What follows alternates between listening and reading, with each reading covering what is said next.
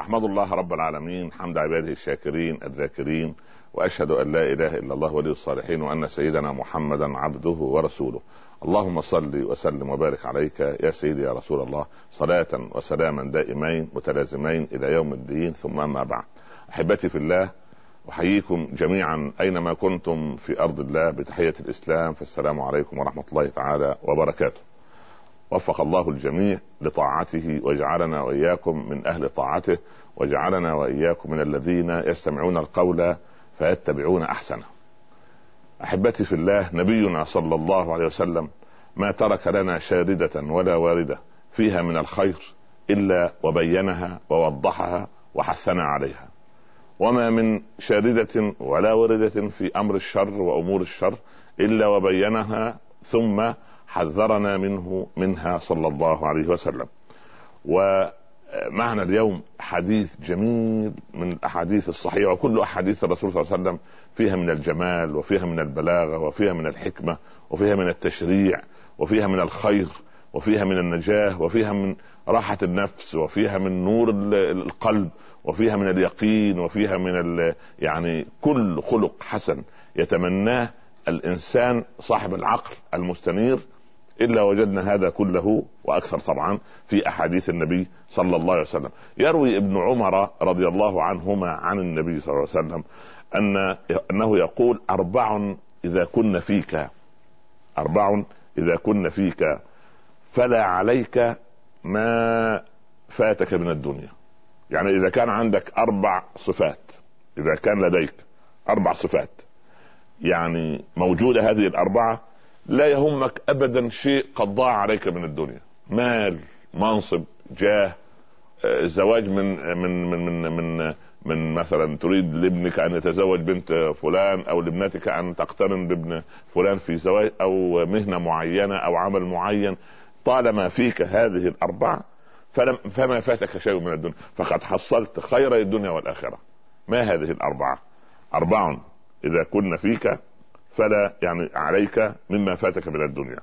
حفظ أمانة وصدق حديث وحسن خليقة وعفة في طعمة. أربعة وأي أربعة. يعني حقيقة الأمر. أول شيء عشان لكي لا يعني الوقت يعني نضيعه أول شيء حفظ الأمانة. الناس تظن أن الأمانة أن أعطيك ألف دولار أو ألف درهم أو مئة جنيه وأقول لك يا فلان احفظ هذه عندك. ثم تردها إلي هذا نوع من الأمانة ودي يمكن أقل أنواع الأمانات. ومن علامات الساعة أن تصير الأمانة مغنما يعني تحمل أمانة عند إنسان فيعتبرها مغنم يضعها في جيبه أو في حسابه ووضعت عليك بهذا. هذه من علامات الساعة أن تض... أن إذا ضيعت الأمانة فانتظر الساعة. هل الأمانة في قضية المبلغ؟ لا. يعني ضياع أو تضييع مبلغ مبلغا معين أو أمانة معينة أضعها عندك هذا نوع وهو نوع خطير من من, من خيانة الأمانة. لكن الأمانة بمعناها الواسع. الله عز وجل عرض الأمانة على السماوات والأرض والجبال. إنا عرضنا الأمانة على السماوات والأرض والجبال فأبين أن يحملنها واشفقن منها وحملها الإنسان. إنه كان ظلوما جهولا. ليست الأمانة هنا هي مجرد ان أن السماوات والأرض ان أن حفظت عليهم أن تحفظوا أموالا معينة. لا الأمانة أن يعبدوا الله حق العبادة بالأوامر والنواهي. فإذا بالسماوات والأرض والجبال اشفقن من الأمانة وأبين حملها وقالت كلهن السماوات والأرض والجبال نحن نعبدك يا رب طواعية لا كراهية أو لا كراهة وبدون أوامر. يعني لا تكلفنا بأوامر. إن عرضنا الأمانة على السماوات والأرض والجبال فأبين أن يحملنها. قال لهما لها وللارض ائتيا طوعا أو كرها. قالتا أتينا طائعين. المتمرد الوحيد في الكون هو صاحب العقل الإنسان للأسف. المتمرد على الله وعلى أوامر الله والمتجني والمتعدي حدود الله عز وجل والمضيع لأمانة الله هو ابن آدم المكلف. يعني الثقلان الإنس والجن وهم العقلاء العاقلان الوحيدان في هذا العالم هم المتأبيان على الله عز وجل متأبي ومتألي ومتمرد سبحان الله العظيم. لكن الأمانة لما عرضها رب العباد عز وجل على السماوات والأرض والجبال أبينا قلنا نعبد ربنا هكذا. ما هي الأمانة؟ تعال الأول إلى جزء العبادات. العبادات عبارة عن أمانة فإسباغ الوضوء أمانة. والخشوع في الصلاة أمانة. وقال صلى الله عليه وسلم يعني إن أسوأ السرقات من يسرق في صلاته. ما معنى السرقة في الصلاة؟ ألا أتم لا الركوع ولا السجود. الله أكبر. سمع الله لمن حمده. الله أكبر. الله أكبر. السلام عليكم. انتهت الصلاة في ثواني معدودة. هذا لص. يسرق من صلاته أو يسرق صلاته. للأسف. هذه نوع من اللصوصية وعدم حفظ الأمانة. سبحان الله. غض البصر أمانة. لأن لأن أعراض الناس في الطريق يعني اضطرت المرأة أن تخرج في هذه الأيام سواء لعمل أو لغير عمل. فهي صحيح يجب أن تتقي الله فيما تلبس وفيما ترتدي من أمر الله. لكن على معشر الرجال أن يغضوا أبصارهم لأن لأن لأن المحارم أمانة. ويجب أن تحفظ وإذا كانت لك عينان فللناس أعين. آه؟ فحاذر.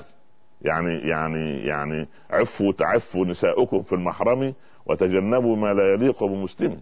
إذا قضية أن أغض بصري عن الآخرين كي يغض الآخرون بصري عن محارمي والإنسان المسلم بطبيعته العرض عنده غالي فإذا غض البصر أمانة. أيضا عدم التجسس على الناس لأن من تضييع الأمانة أن أتجسس وأتلصص على الناس وأعرف أخبارهم. أيضا من باب أن لا أمانة عندك حب الفضول أن تسال الناس عن صغير الأمر وكبيره. أين أنت؟ أين كنت؟ ما هو راتبك؟ ماذا تأخذ؟ كم عندك من كذا؟ من أين اشتريت هذه؟ من أين جئت بهذه؟ هل هذه هدية وضع دس أنفك في حياة الناس. هذا انت إنسان أنت مضيع للأمانة. ما عندك حفظ أمانة. ثم من أكبر الأمانات أن أعطيك سرا. والسر اليك بسر. قل يا فلان حدث كذا كذا. أكتشف أن كل البلد أو كل المدينة كل الدولة علمت بهذا مع أن أنا أحدثك في مكان مغلق فالمجالس بالأمانة. هكذا صلى الله عليه وسلم وضح لنا. يعني إيه المجالس بالأمانة؟ يعني إذا جلسنا مجلسا خرجنا منه لا داعي لأن ننشر ما كان في المجلس إلا إذا كان درس علم. طبعا دروس العلم تنشر. والله سمعنا الشيخ فلان يقول كذا سمعنا الشيخ فلان يقول كذا سمعت شريطا يقول كذا قرأت في كتاب كذا. هذه هذه تنشر.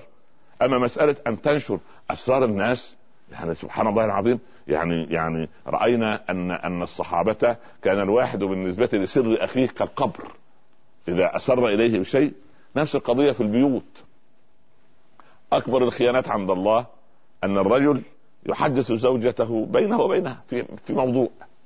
فقال صلى الله عليه وسلم إن من أكبر الخيانات أن يسر الرجل إلى زوجته بحديث فتصبح لتحدث به جيرانها. ونفس القضية. أو أن تسر الزوجة إلى زوجها حديثا فيصبح ليحدث به جلساء. هذا من باب يعني وامرأة نوح وامرأة لوط إذ كانتا تحت عبدين من عبادنا صالحين فخانتاهما أي أخرجتا أسرار البيوت خارج البيت. فاستخراج اسرار أسرار البيوت خارج البيت هذا والعياذ بالله رب العالمين باب إيه؟ باب تضييع الأمان. ونحن ونحن يجب أيضا الا ندس أنوفنا وأقول هذا لأهل الزوجة وأهل الزوج. كلاهما. كلاهما. أهل الزوجة يسألون الزوجه عن صغير الأمر وأين ذهب زوجك؟ ومن أين اشترى هذا الأمر؟ ولماذا لا يعمل كغيره في كذا وكذا؟ ولماذا دخله أقل من دخل فلان الذي معه أقل شهاداته واجازاته العلميه أكثر منه؟ و آخر ويسألون عن ماذا طبختم اليوم؟ ما لا حول ولا قوة إلا بالله. هذه إدخال أنفك في حياة الناس. هذا من باب يعني سوء الأدب وليس من الإسلام في شيء. أيضا أهل الزوج. لا يجب أن يسألوا الزوج يا بني لماذا تأخرت هكذا في في الخلفة وفي في الإنجاب؟ زوجتك فيها عيب؟ لا لا لا لا تزوج علي يا, يا, يا أهل الله اتركوا عباد الله يعبدون الله ويعيشون في أرض الله وفق المعايير التي يعني اتركوا الناس يعني لا تتجسسوا على على على أسرار الناس ولا على أخبار الناس ولا تقتلعوا الأسرار من من الناس من طريقة الأسئلة. وتضطر الناس للكذب عليكم. ما الذي أستفيد أنا عندما أذهب إليك وأقول بكم اشتريت هذه هذا الغرض أو هذه الطاولة أو هذه المائدة مثلا؟ لا يقال مائدة إلا إذا كانت عليها طعام يعني أو يعني هذه المنضدة أو سبحان الله. من أين اشتريتها؟ وبكم؟ وهل خصم لك؟ يعني السؤال ما الذي يعود عليك أن تعرف أنها بمئة أو بألف؟ ما الذي يعود عليك؟ وإذا طاوعت نفسك في الأسئلة الإنسان فضولي بطبعه. والله يقول ولا تقف ما ليس لك به علم. إن السمع والبصر والفؤاد كل أولئك كان عنه مسؤولا. قصة عجيبة في التاريخ. واحد من التابعين. والمصيبة أن كلكم تحفظون هذا الكلام. لكن من باب أن نؤكد كيف كان السلف وكيف أصبح الخلف. أراد أن يطلق زوجته. سألوه لما تريد طلاقها؟ قال المسلم لا يخرج أسرار بيته خارجه ده مسألة أنا بيني وبين زوجتي. اتفقنا على على الانفصال. وخلاص انتهى الموضوع. طيب. طلقت وانقضت عدتها وتزوجت رجلا آخر. قالوا له ها قد طلقت منك وتزوجت بآخر. لما طلقتها؟ قال لا يجوز لي أن أتكلم عن زوجة غيري. انظروا إلى هذا الخلق. أين هذا الزوج الآن؟ يعني سبحان الله ده الناس لو مش انفصلت ولا اتطلقت لا ده مجرد بس أن يحدث خلاف بين الزوج والزوجة في غرفة داخلية مغلقه عليهم لما راهما أحد إلا الله. يعني الصحافة والإعلام والدولة والناس والأقارب وكل يضع أنفه وفلانه طلقت وفلانه يعني يعني نحن يجب أن نحافظ على أسرار بيوتنا. ما يحدث في المجتمع من خلل هو بإدخال أنوفنا في حياة الناس وعدم حفظنا للأسرار. فحفظ الأمانة يقتضي أن يحافظ الإنسان على أسرار بيته. حفظ الأمانة أن يأتي وقت الزكاة. فأزكي عن مالي لأن دي أمانة. أمانة الفقير عندي. الفقير. أنا أعطاني ربنا سبحانه الله عز وجل الله رزقني بأربعين في هذه الأربعين جزء لأخي الفقير كل أربعين جزء علي جزء اثنين ونصف بالمئة. اثنين ونصف بالمئة يعني كل ما يكون معي أربعين دينار أربعين درهم أربعين جنيه. كل ألف عليها خمسة وعشرين اثنين ونصف بالمئة. هذه حق الفقير. عندما يحول الحول يجب أن أوصل الأمانة إلى أهلها.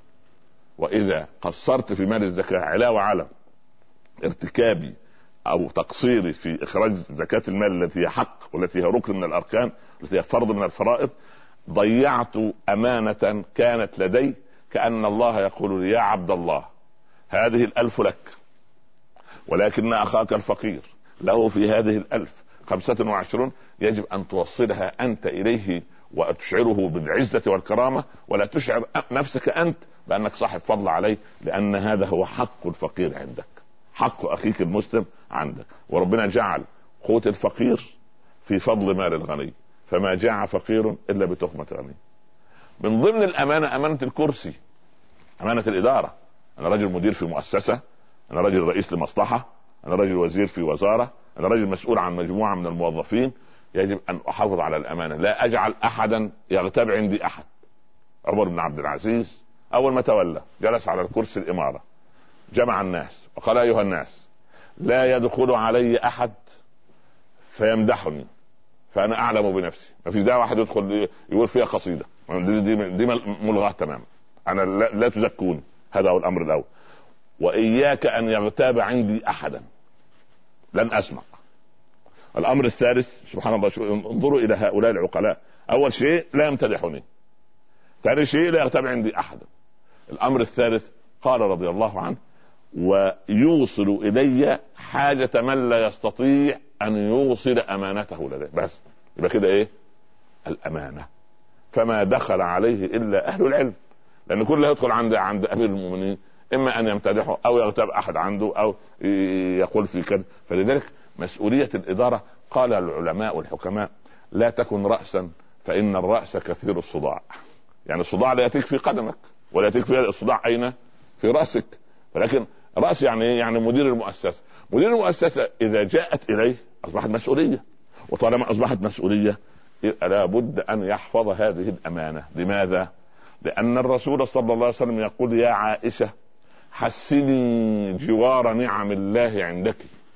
فما من قوم ما أحسنوا جوار نعم الله إلا وزالت عنهم وما عادت إليهم مرة أخرى أو في الرواية وقلما عادت إليهم مرة أخرى. يعني أنا لما أجلس على كرسي ولا أتقي الله ولا أفك به كرب ولا أستخدم جاهي في في توقيع أمور تفتح بيوت للناس وتعمل خير للناس وتعمل اثراء لحركة الحياة وتعيد للمظلوم حقه كما قال عمر لما خطب خطبة توليته أول ما تولى قال الضعيف عندك عند الضعيف منكم عندي قوي حتى آخذ الحق له. والقوي عندي ضعيف حتى آخذ الحق منه. أعينوني أو اطيعوني ما أطعت الله فيكم. فإن عصيته فلا طاعة لي عليكم. هذا من باب الأمانة. هذه من باب الأمانة. قال له الرجل وهو اتي من القادسية رأى رجلا آه، وصل إلى المدينة في منتصف الليل يبشر عمر بنصر المسلمين في القادسية. فلما وجد الوقت في منتصف الليل قال لا أزعج أمير المؤمنين أذهب إلى الروضة الشريفة أصلي ركيعات حتى الفجر. قال فدخلت قبل الفجر بساعات فرأيت رجلا ساجدا في قبلة رسول الله صلى الله عليه وسلم يدعو ويبكي يقول يا رب عائذ ببابك لائذ بجنابك لا تطردني من رحابك ويبكي.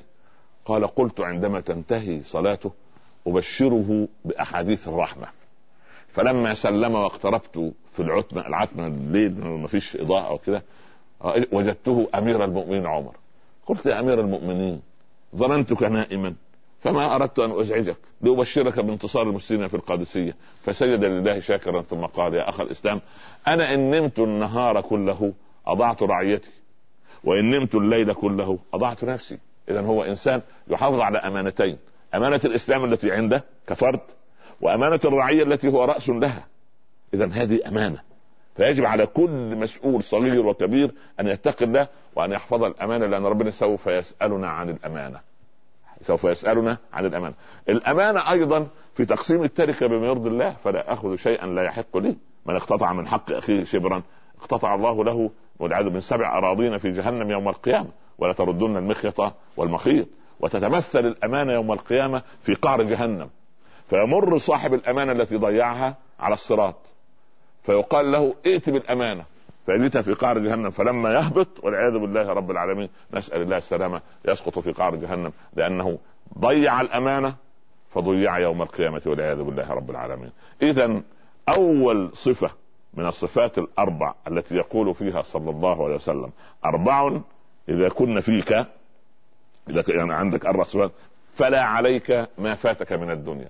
طالما أنت رجل تحفظ الأمانة وتحافظ على الأمانة في العبادات وفي المعاملات وتحفظ أمانات الناس من أموال وأسرار وأعراض المؤمن من أمنه الناس على دينهم وأعراضهم والمسلم من سلم المسلمون من لسانه ويده. فإذا إذا أمنك الناس وسلم الناس منك فهنيئا لك. إذا هذه هي الايه هذه هي الأمانة وإن شاء الله بقية الحديث نعيش معه بعد الفاصل إن شاء الله. كونوا معي بإذن الله. بارك الله فيكم جميعا واهلا بكم. مرحبا بكم أحبتي في الله مرة أخرى ونحن نتحدث عن هذه الأربعة العظيمة التي ذكرها أشرف وأفضل إنسان وطئت أقدامه ظهر البسيطة صلى الله عليه وسلم. هذا الإنسان العظيم الذي رباه ربه فأحسن تربيته وأدبه فأحسن تأديبه وهو يقول لنا عن هذه الأربعة إذا كنا فيك فما يعني فلا عليك ما فاتك من الدنيا. أول شيء حفظ الأمانة. ثم صدق حديث. الصدق. الناس في هذا الزمن كثر الكذب بينهم. حتى قال صلى الله عليه وسلم في صحيح مسلم إن من ضمن علامات الساعة الصغرى أن يفشو الكذب. ويقال حتى يقال يعني إن في بني فلان رجل أمين. يعني رجل صادق. يعني كأن القبيلة كلها والعائلات كلها صارت والعياذ بالله ترتكب أمورا خطيرة وفيهم رجل أمين واحد أو صادق واحد وهذه قضيه خطيرة في منتهى الخطورة. صدق الحديث. يعني إيه صدق الحديث؟ هذا يعني صدق الكلام فقط. اولا الحجاج ابن يوسف جلس يخطب حتى كادت أن تدخل الصلاة التي تليها. تقريبا يخطب خطبة الجمعة فأطال بالناس. والناس في خوف شديد أن يوقف الحجاج في الخطبة. هذا فإذا برجل أعرابي يقول له يا حجاج الوقت لا ينتظرك والرب لا يعذرك. قد كادت أن تفوتنا الصلاة. يعني في الوقت ما ما ما ما, ما, ما, ما, ما لن ينتظرنا. والله عز وجل لن يعذرك فيما تصنع. فقال اسجنوه سجنوه فجاء أقارب الرجل وعائلته قالوا أيها الأمير هذا رجل مجنون. قل يعني سبحان الله للأمير أنك مجنون. قال أأكذب وأصف شيئا في نفسي لم يبتليني رب العباد وقد عافاني؟ الله قد عافاني فلماذا الكذب؟ مع أنه كان يجوز أن لو لو يعني استصدر أي فتية من من الفتاوى الذين يعني لا يعرفون إلا الحلال والحلال يقولون له يعني ما فيهاش مشكلة إن تخرج من السجن أو المعتقل لا. لكن هذا الرجل لصدقه قال لا عافاني الله عز وجل وأنا أمرض نفسي بالجنون. لا والله. قال أطلقه صراحة. سجنه سجنته صراحته سبحان الله يعني نصيحته وأطلقه صدقه. إنسان صادق ورع مخلص. فلما جه في ساعة الجد سبحان الله ما هو الصدق؟ العلماء عملوا الصدق في أمور ستة. وأنا أريد يعني ورقة وقلم واكتبوا خلفي هذه الستة كي نكون من الصادقين. لأن علماؤنا قالوا لنا لو صور الصدق لو الصدق له صورة لكان اسدا. ولو صور الكذب لكان ثعلبا. لأن الثعلب إيه؟ مكار يلف ويدور ويأتيك من هنا والكذاب أيضا سبحان الله. والكاذب كاللص. الكاذب كاللص الكذاب. لماذا؟ اللص يسرق نقودي والكذاب يسرق عقلي. يعني يضحك علي يقول لي لا اليوم اليوم آه، شديد البرودة. أخرج رجل شديد الحرارة. اليوم الأسعار كذا. فهو يسرق عقلي ويضحك علي وهو غير أمين فيما يقول سبحان الله. وإن الصدق يهدي إلى البر. والبر يهدي إلى الجنة. وما يزال الرجل يصدق ويصدق حتى يكتب عند الله صديقا. حتى قال يعني على قضية أن تلاعب الطفل وتقول له خذ هذه. لو أن ليس في يدك شيء هذه كذبة عند الله عز وجل. اذا لابد لابد من الصدق لابد من الصدق. ف... ف... فالصادق سبحان الله الصدوق والعلم الصدق له ستة ستة أحوال أو ست علامات. أول شيء الصدق في القول. إذا قلت فاعدل والعدل هو الصدق. لابد أن تكون صادق القول. أنه كان صادق الوعد صادق في كل شيء. في صغير الأمر وكبير سبحان الله. ولذلك آه، من من المواقف الطريفة لأبي حنيفة مع أبي جعفر المنصور قال له يا أبا حنيفة وليتك القضاء. قال وأنا لم أقبل. قالوا كيف ترد أمر أمير المؤمنين؟ قال أنا لا أحسن القضاء. قال أمير المؤمنين يا أبا حنيفة تكذب وأنت فقيه المسلمين. معقول أنت أنت لا تحسن القضاء. قال إن كنت كاذبا فكيف تولي قاضيا للقضاة كاذبا؟ وإن كنت صادقا صدقني. فأقسم أبو جعفر عليه. حلف عليه يعني. يحلف عليه وأبو حنيفة يحلف أنه لا يحسن. هو يحلف فقالوا يا أبا حنيفة أمير المؤمنين يحلف وأنت تحلف أمامه؟ قال أمير المؤمنين قادر على تكفير يمينه وأنا غير قادر. والله يحلف هو عشر أيمان يخرج كفارة يمين ألف ألفان ثلاثة لكن أنا رجل من أين أتي؟ فتخلص أبو حنيفة بصدقه. بصدقه سبحان الله. لكن لابد أن يكون الإنسان صادقا في القول ثم صادقا في النية والإرادة. يعني تصدق النية. يعني أنا ذاهب لإيه؟ لزيارة إيه؟ مريض. أجدد النية. هذا المريض إن كان له صلة بالعمل عندي مثلا أنا لي عنده مصلحة معينة أو هو أحد المسؤولين الكبار وإذا زرته يعني ربما يأمر مدير مكتبه أن إيه؟ أن يوقع لي الطلب الفلاني. هنا ليست النية صادقة لله. لابد أن تكون النية والإرادة فيهما صدق. صدق النية ليس صدق القول فقط. أصدق في النية. لماذا أنا ذاهب؟ أنا ذاهب لأسير في جنازة فلان وانتظر حتى يدفن. لماذا؟ لأن هذا حقه كمسلم. ولكن إذا ذهبت لأن أخاه من أحد المسؤولين أو أحد المهمين أو مديري في العمل أو له يعني قرار أو ليه مصلحة عنده معينة إذا رآني في الجنازة يعني رق قلبه وقضى لي أمري هذه هذه اذا النية ليست لله فلا بد أن تكون النية لرب العباد عز وجل. صدق النية والإرادة. من الأول أصحح النية. أنا لماذا ذاهب؟ ها؟ أنا ذاهب المسجد. جميل. لأحضر درس العلم. ولكن أعلم أن في درس العلم فلان سوف يحضر. فربما لي مع أمر معين إيه بالعاميه يقولوا إيه تجارة وزيارة أو زيارة وتجارة. لا ما ينفع زيارة وتجارة. خليها شيء واحد أنت تاجر مع الله فقط. يبقى تصحيح النية والإرادة هذا هو الإيه النوع الثاني في الصدق. ثم صدق العزم. عندك عزيمة صادقة لإنهاء هذا الأمر. عزيمة صادقة لهذا الأمر. فصدقك في هذه العزيمة يجب أن يكون واضحا. يعني أنا عازم عزما أكيدا على أن مثلا هأخرج كل شهر من راتبي شيء يسمى قسط الأخرة. مثلا ما عندي قسط للبيت وقسط للكهرباء وقسط مثلا لمصروفات الأولاد وللمدارس وللجامعات وللسيارة. طيب يا سيدي وجنبها قسط ولو بسيط ولو خمسة دراهم. قليل ما دام وإن قل. خير الأعمال أدومها. فأنت سبحان الله فيعني يعني يعني وإن كان قليلا بس المهم إيه؟ متواصلا. فأنا أصدق واقول إيه؟ وان شاء الله رب العالمين أنا كل ما آخذ راتبي هطلع أنا هو, إيه؟ 2000 مثلا مثلا. أقول إيه؟ أنا إن شاء الله كل 100 من هذه ال 2000 شهريا إن شاء الله لليتيم الفلاني أو للفقير الفلاني أو للبيت الفلاني يبقى اذا إيه؟ يبقى اذا أنا صادق في إيه؟ في العزيمة يكون عندي عزيمة ثم في الوفاء بالعزم. يعني مش ابقى صادق العزم وخلاص لا صادق لأن ممكن إيه؟ ممكن أجي أول شهر وأنا منفعل كده وأنا أخرج المال.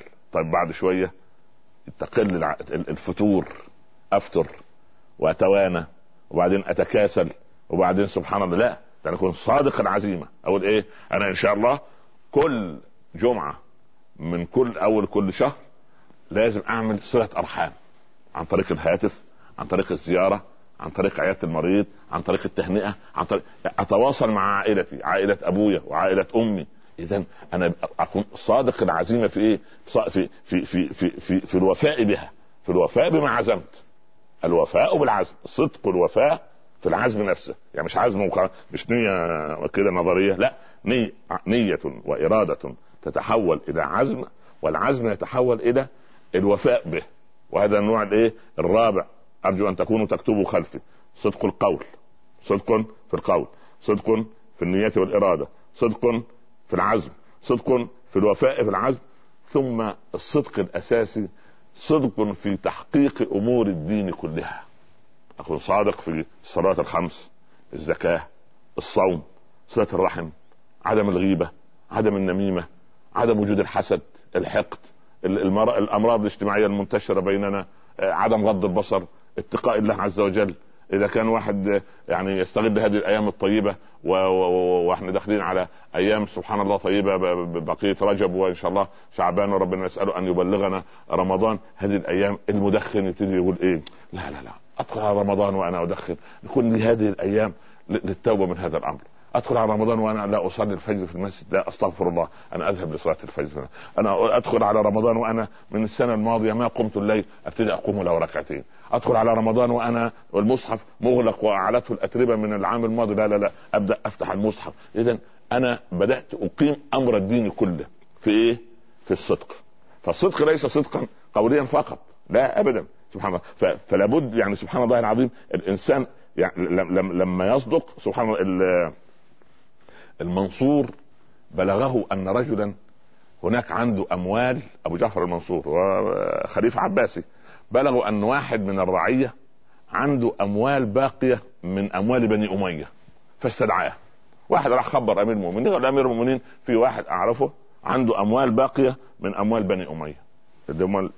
الدولة السابقة له. قال تعالى يا رجل أين الأموال التي عندك من بني أمية؟ قال يعني يا أمير المؤمنين يعني يعني أنت وارث بني أمية؟ شوف شوف الصدق. انت وارث بني اميه يعني انت من ضمن الورثة يعني؟ قال لا. قال اذا أنت وصي أنت من الوصي على يتامى أو غيره فنرد الوصي. قال لا. قال فلم تريد أموالهم؟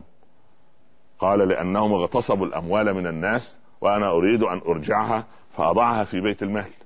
أن تعود للمسلمين. يعني اذا النيه طيبة. فقال الرجل يا أمير المؤمنين هل لك بينة؟ في أنهم اغتصبوا هذه الأموال وإن لم يكن معك بينة فلا تستطيع أن تأخذ المال. فسكت أبو جعفر المنصور وإذا بالرجل يفاجئه المفاجأة المذهلة يقول له يا أمير المؤمنين والله ليس لبني أمية أموال عندي. ما فهم قال ألك مطلب؟ أي طلب نطلب قال أن تجمعني ومن سعى إلي بك أو بك إلي. يعني اللي, سعى ووشى ونم وقال لك أن الراجل ده محتفظ بأموال بني اميه أنا بس أريد أن أجمع. فجاء به فإذا بالرجل وجده كان خادما عنده كان خادم. وسرق هذا الخادم 500 دينار ذهب من هذا الرجل وولى وأراد أن يتهم هذا الرجل الشريف عند أمير المؤمنين بهذه القضية. وإذا بالرجل هذا الشريف الصادق يقول له يا أمير المؤمنين اولا عفوت عنه وأعطيته أعطيته 500 دينار زيادة يعني مقابل يعني شكرا لتشرفه بالوقوف بين يديك. و500 أخرى شكرا لله أن صبرنا على أمثاله. فطأطأ أبو جعفر المنصور رأسه لأن هذا صاحب أمانة. كان ممكن من البداية يقول والله أنا ما عندي لكن أراد أن يعني أن يوقف أبا جعفر المنصور في درس علم قوي. أنت لست وارثا لبني أمية ولست وصيا على سبحان الله. لكن الصدق تعروه بعض الأمور. الناس قسمت الصدق أو لونت الصدق. يقول لك يا شيخ هذا كذب أبيض. الله لا عنده لا كذب أبيض ولا كذب أحمر. الكذب كذب. إلا للاصلاح بين المتخاصمين أو في المعاريض مندوحة عن الكذب. معروفة. في المعاريض يعني إيه؟ من هذا أبا بكر؟ على الرسول صلى الله عليه وسلم. لو قال لهم هذا رسول الله قد يؤذوا لانهم من أعداء الإسلام. قال هذا رجل يهديني الطريق. وهذا كلام جميل من بكر. هذه تسمى معاريض؟ هذه تسمى معاريض؟ سبحان الله. قال صلى الله عليه وسلم للمرأة عندما تقول له يا رسول الله إن زوجي. قال لها الذي في عينيه بياض. باللغة العربية اللي في عينه بياض يعني كفيف أعمى لا يرى. قالت لا يا رسول الله ليس في في عين زوجي بياض. قال ما من أحد إلا وفي عينيه بياض. يعني في عينه بياض وبعدين في نن أسود أو بني أو أخضر أو أزرق. لكن في إيه؟ كله يجتمع على إن في إيه؟ في بياض. ف آه، وقالت الأخرى يا رسول الله يعني آه، ادعو الله أن أكون رفيقتك في الجنة امرأة عجوز قال لن يدخل الجنة عجوز. فبكت المرأة. يعني قال أما قرأت قول الله عز وجل عربا اترابا. يعني يوم القيامة رجال ونساء نبقى في عمر 33 سنة جميعا. لا تحتاج المرأة لا لشد وجه ولا شد عين ولا شد ودن ولا شد شعر ونسأل الله أن يريحنا من الشد وأهل الشد سبحان الله. لكن يوم القيامة إن شاء الله في الجنة كله على سن سيدنا عيسى رجالا ثلاثة وثلاثون عاما شباب ونساء لا يهرموا ولا يهرمن ابدا. ابدا بفضل الله من كرم الله ونستريح من عناء الدنيا ومن الكرمشة بتاع السن واللي زعلان من أن شعره شاب من شابت له شعرة في الإسلام. لن يعذبه الله يوم القيامة. ويقول الله عبدي وهن عظمك وشاب شعرك واحتودب بظهرك فاستحي مني فإني أستحي أن أعذبك. إذا المسألة أن الصدق في القول يبدأ بالصدق يبدأ بعد ذلك في الصدق في النية والإرادة ثم الصدق في العزم ثم الصدق في ال ال ال ال تفعيل هذا العزم أو في العمل بالعزم الذي عزمت به ثم في تحقيق أمور الدين كلها. فلما تحقق أمور الدين كلها الله سبحانه وتعالى يعني يجعلك من الصادقين والصدق دائما لا يهديك إلا للخير ولكن ولكن فيه ناس تحب الكذب وفي ناس تكذب من غير سبب يعني هو كذب طب طب لماذا تكذب يا فلان؟ فهو خلاص سبحان الله تسأله عن بكم هذا الكوب؟ يقول لك بعشرة طب وهذا القلم؟ يقول بخمسة وهو لا بخمسه ولا هذه بعد. طب لماذا تكذب؟ لأنه تعود. فمن تعود الكذب والعياذ بالله يحشر عند الله يوم القيامة كذابا. هاك تمرة. هكذا تقول عائشة لابن أختها. يقول النبي صلى الله عليه وسلم يا عائشة هل في يدك شيء؟ قالت نعم يا رسول الله. قال لو لم يكن في يدك شيء لكتبت عند الله كذبا. أما أن تصلح بين اثنين متخاصمين تروح للزوجة تقول وانت وانت حكم. يا أم فلان تبارك الله في أبو فلان يقول أنا ما رأيت خير إلا من هذه المرأة الصالحة. أنا ما رأيت الذرية الصالحة إلا من هذه المرأة الطيبة. أنا والله ما رأيت ربنا وسع عليها في الرزق يمكن سبحان الله بسبب هذه المرأة المدبرة. وهو ربما ما قال الرجل هذا. قال هذه والعياذ بالله حيزبون شيبتني قبل المشيب وتقف مع الزمان ضدي والعياذ بالله رب العالمين. يعني الموضوع يعني يعني كلام سيء في كله ولكن ولكن أنت عندما بفضل الله سبحانه وتعالى تنقل الكلام الطيب الذي لم تسمعه هذا ليس كذبا. ثم كذب الرجل كذب الرجل على زوجته والمرأة على زوجها لتعي... لتستمر الحياة. وجودك في البيت خير وهي لا تتمنى وجوده. أو ما شاء الله عليك لا قوه الا بالله أنت ملكه جمال العالم وهو ويقول نسأل الله السلامة في الدنيا والآخرة. هذا يسمى يعني ليس كذبا وهذا كذب مباح كي تستمر الحياة بين الناس. ولكن يعني إن شاء الله إن كان هناك من وقت بعد الفاصل الذي سوف نعود إليكم بعده إن شاء الله يعني سوف نكمل هذه الأربعة العظيمة الجميلة التي فيها من الرحمة ومن الراحة النفسية أن يكون الإنسان حافظا للأمانة أن يكون صادق الحديث أن يكون حسن الخليقة أن يكون عنده عفة في طعمة. نسأل الله أن يخلقنا بهذه الأخلاق. كونوا معي بعد الفصل إن شاء الله. مرحبا بكم وأهلا وسهلا. مرحبا بكم أحبتي في الله مرة أخرى ونحن نتحدث عن حفظ الأمانة وعن صدق الحديث. هذا الأعرابي الصادق الذي جاء مسلما وأسلم مبايعا رسول الله صلى الله عليه وسلم وحضر الغزوة.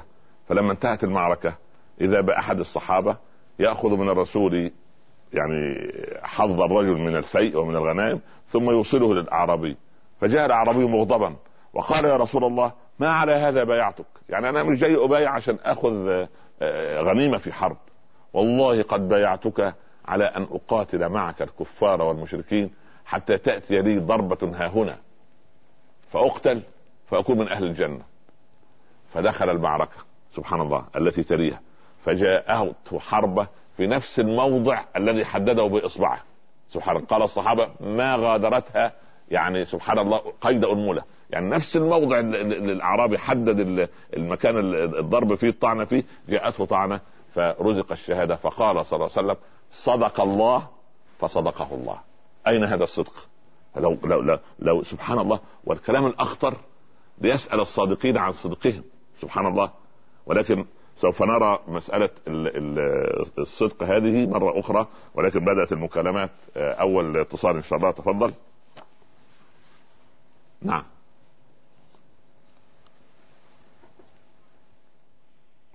أيوه السلام عليكم. وعليكم السلام ورحمة الله وبركاته. ازيك يا دكتور؟ الله يبارك فيك أهلا وسهلا. ازيك يا دكتور؟ الله يبارك فيك الواحد يا دكتور بيحضر الخطب بتاعك بتاع الجمعة يعني وكده؟ لا خفضي بس صوت التلفزيون شوية عشان خفضي الصوت عشان في صدى. ماشي. بارك الله فيك. أيوه. احدى خطب الجمعة. حضرتك كل جمعة بتأكد على الحريم حقوق النساء على الرجال. جميل. وما متاكدش على شعور الرجال عن النساء طيب حاضر هاي حاضر. يا ريت عايز جوزي بقى كل شوية يقعد يتكلم ويقول هم حضرتك عاوز يكلم حضرتك. طيب بس بسرعة الله يرضى عليكم نعم. أيوه. طيب خلاص على كل إن شاء الله نتكلم عن دائما نتكلم عن لا, لا, لا نميز صنفا على صنف ولا جنسا على جنس لكن نحن يعني نقول كما قال صلى الله عليه وسلم اتقوا الله في الضعيفين. فنحن دائما نوضح كثير من حقوق المرأة التي يعني أهملها بعض الرجال ولكن إن شاء الله سوف نكمل هذه الأمور. إن شاء الله المكالمة الثانية. أيوة. ألو السلام عليكم. وعليكم السلام ورحمة الله وبركاته. كيف صحتك دكتور؟ الله يرضى عنكم ويبارك فيكم. نحن بنحبك في الله والله. الله يرضى عليك يا بنتي. تفضلي السؤال حابة أسألك سؤال. أنا من زمان عم حاول أتصل. أيوة. هو ما له علاقة بالحلقة. نعم. بس نحن أربع بن... ثلاث بنات وشاب. طيب. ويعني كثير نحن يعني صرنا بعمر متقدم ولهلأ رب العالمين ما فتح نصيبنا. نعم. وعم ندعي كثير وصور بقره وكل شيء ولهلأ يعني سبحان الله الله ما هيك. نعم. وكل في ناس قالوا لنا إنه في سحر أو شيء بس نحن أنا ما بحب صدق هذا الحكي. طيب. فحابة أنت تنصحنا طيب بارك الله فيك وأنا هذا الموضوع كثير مضايقني وصل السؤال. بارك الله فيك. اولا أسأل الله, الله أسأل الله العظيم سبحانه وتعالى بعفوه وقدرته و... و... ومنه وجوده أن يهيئ لكم زوجا ازواجا صالحين يعينوكم على طاعة الله سبحانه وتعالى. آه لكن يا بنيتي أنت وأخواتك هذا رزق من الله عز وجل. يأتي به الله في الوقت الذي يشاءه رب العباد عز وجل. في الوقت اللي ربنا سبحانه وتعالى يريد سوف يفتح الباب وتعوض عن كل هذه السنوات بأزواج صالحين طالما أنتن تطعن الله عز وجل وتطرقن باب الله وتقرأن من القرآن ما تيسر. فنسأل الله أن ييسر لكم أزواجا صالحين إن شاء الله. وعليكم دائما بلا حول ولا قوة إلا بالله العلي العظيم فإنها كنز من تحت العرش. السؤال الذي يليه؟ نعم. أيوه. يبدو الاتصال ليس موجودا. طيب إذا كان هناك من اتصال أيوه. طيب.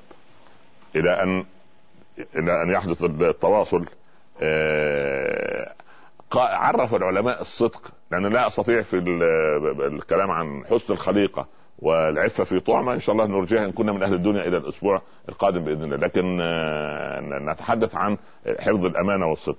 الصدق هو قال العلماء قول الحق في مواطن الهلاك. يعني أنت في موطن معين تظن أن أن أن يعني لا موضع معين لا ينجيك فيه إلا الكذب. يعني في موضع معين لا تنجو فيه إلا بالكذب. هنا تصدق. هذا هو الصدق الحقيقي.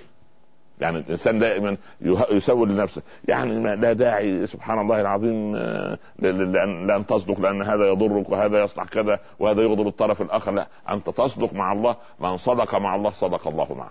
لذلك العلماء وضحوا قضية الصدق. يقول ألا يكون في أحوالك شوب.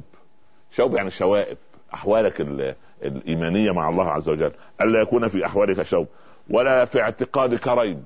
لا يعني لا, لا تشكك ابدا لا تشكك في عقيدة ولا في مسألة رزق ولا في مسألة كذا. أنا إن أغضبت صاحب المؤسسة يطردني ويقطع رزقي هذا كلام خطر.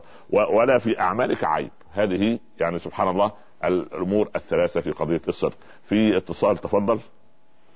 السلام عليكم. وعليكم السلام ورحمة الله وبركاته.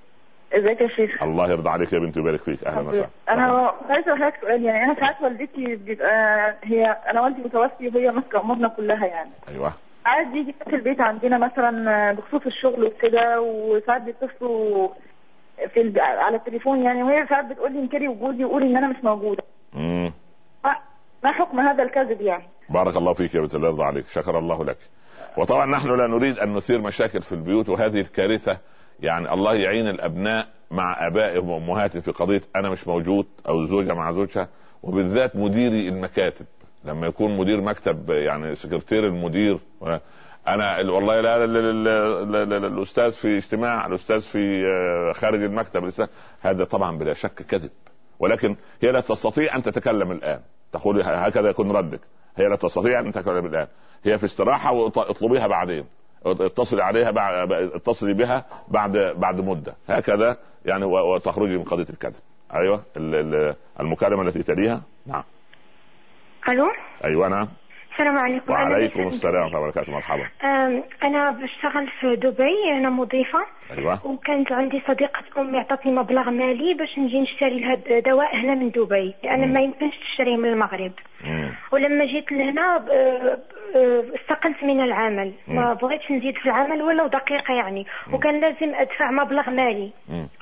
وأخذت من المبلغ اللي أعطتني البنت طيب. صديقة أمي. وقلت أنا لما أروح للمغرب يعني أرد لها المبلغ ولكن سأقول لها أنني لم أتمكن شراء الدواء الدواء من دبي وهذا كذب يعني طبعا وشنو نقدر نعمل الآن؟ والله تحاولي بأي وسيلة توفي ما وعدت به أو تعيد المال إلى لا سأعيد المال خلاص أعيد المال أقول لها انني لم استطع شراء شراء الدواء من دبي خلاص يعني أنت لم تستطيعي ولا تذكر السبب وخلاص هذا إن شاء الله نحسبه غير كذب إن شاء الله آه. بإذن الله أنت و... في الآخر ما استطعت الشراء نعم. عندي سؤال ثاني نعم. يعني ما حكم الآباء اللي آه، آه، عندما تكون الفتاة يعني معهم في البيت كيسألوها أين فين داخلة وفين خارجة وشنو هذا اللبس ويعني كيدخلوا لها كل شيء.